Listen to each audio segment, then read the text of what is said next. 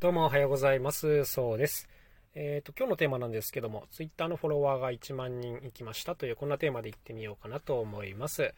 えーとですね、まあ、SNS をいくつかやっているんですけども、まあ、そんな中で、特にあの、Twitter が結構相性がいいような気がしていて、まあ、ここ3年ぐらいかな、結構頑張って更新をしているんですけども、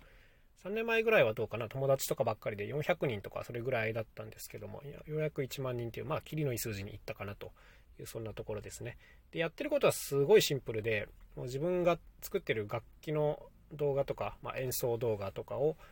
短尺で撮って、それを上げまくるっていう、まあ、これだけですね。これ以外のことはほぼやってないっていう感じで、出した動画がどうかな、多分500本ぐらいいってるんじゃないかなと思うんですけども、まあ、それでようやくっていうところですね。この投稿数を考えると、全然遅くないかっていうふうに自分ではちょっと思っていて、あの、もっとね、上手にやる人だったら絶対もっと早く行ってるだろうなと思うんですけども、まあまあ、ようやくあの、キリのいい数字に行ったかなというとこですね。あんまり正直こう、数字に引っ張られて何かをするっていうのは、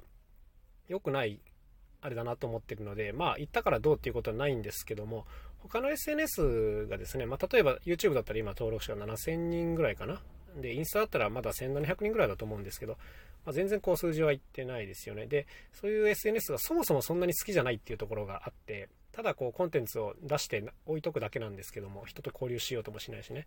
なんか Twitter ってこう、予期せぬ面白いことを言う人が結構現れるなと思うので、まあそういう意味で、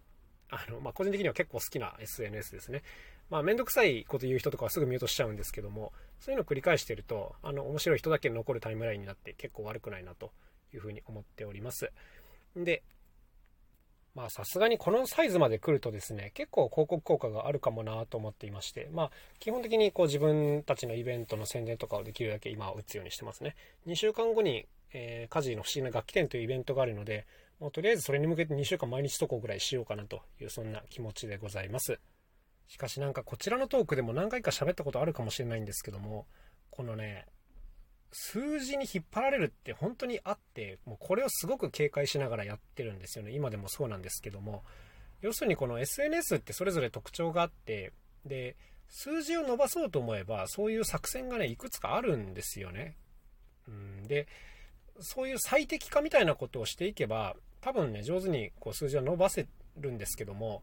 あのまあ、それがですね、結局自分のやりたいこととうまく繋がってるかどうかっていうのが非常にこう重要っていうところがあって、要するにこの SNS のためのコンテンツ作りとかをしてるとですね、えっ、ー、と、そもそもやりたかったことがやれなくなる可能性っていうのが出てくるんですね。まあ、例えば、この Twitter で言うと、えっ、ー、と、まあ、動画とか絵とかね、あの、こういったものが比較的、こう、エンゲージメントが高いんですけども、とにかくこう、短尺で分かりやすいものっていうのを結構出していかないと、なかなか受けないっていう、こういう現状がありますね。で、動画も最大2分20秒まで投稿できるんですけど、なかなかね、そんな2分20秒でも長尺だと思われるので、見てもらえないんですよ。ってなると30秒とか40秒とかで面白くしなきゃいけないわけで、そうなるとこう伝えられることなんて本当にわずかなんですね。そう。だからここに最適化したものづくりをずっとしているとですね、あの、腰を据えた長いものとかはね、基本できなくなっちゃうんですよね。これってめちゃくちゃ大きなリスクですよね。そう。で、例えばこう長い作品のダイジェストみたいなものにすればもちろん短くできるんですけども、まあ、これって当然受けないっていう現状があって、で、これを良しとしないと、えー、長いものが作れないっていうことですね。だから僕もコンテンツ出すときに、あ、もうこれ数字いかないなって分かってて出すことって結構あるんですけども、あの、それは当然その、やりたいことやるために守ってるラインというか、そういうとこですね。もう何、何でもかんでもこう受けるものを取りに行くと、まあ、本当に危ないっていうこういうとこですね。これ結局他のプラットフォームでも一緒ですね。例えば YouTube とかだったらまずサムネイル頑張りましょうとか、えー、見ている人がこうストレスにならないようにテンポのいい編集を心がけましょうとか、いろいろあるんですよ、こういうのはね。で、これやればいいんですけど、あの、これが主になってはねっていう、そういうところですね。はい。あの、大体言わんとすることは伝わると思うんですけども、各こう、SNS ごとに性格がありますから、まあ当然その作戦っていうのは知っといた方がいいなとは思うんですよ。あの、ここぞっていう時は使えた方がいいと思うんで、知らないよりは知っといた方がいいんですけども、やっぱりほんと引っ張られないようにしないといけないなというところです。まあそういう意味で言うと僕の今のリスクは、この Twitter ばっかり頑張ってたので、他の SNS が全然ダメなんですよね。で、結構言われることですけども、ツイッターって割とあの高齢化してきてるっていうことが言われる。まあ高齢化といってもどうですかね、30、40ぐらいだと思うんですけども、え、10年ぐらい前にね、こう20代とかで始めた人とかがもう10年経って、えー、だいぶこうおじさんとかになってきてる。まあ僕もそうですけども、はい。というのがあってね、こう何て言うんですかね、あの少なくとも若い人がいるプラットフォームではないなと思うので、まあ、ここにこう、全ベットするっていうのはちょっと無理だなと思ってますので、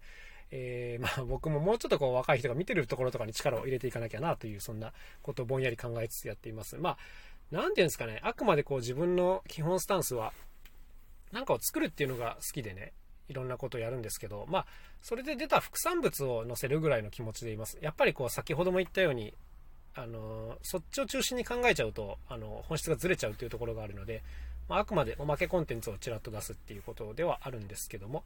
まあ、なんですかね、知らないよりは知った方がいいし、数字もないよりはあった方がいいとは思うので、まあ、ぼちぼちやっていこうかなという、そんなところでございます。ということで、えー、今日は Twitter のフォロワーが1万人突破しましたよという、そんなお話でございました。それではまた明日お会いしましょう。さようなら。そうでした。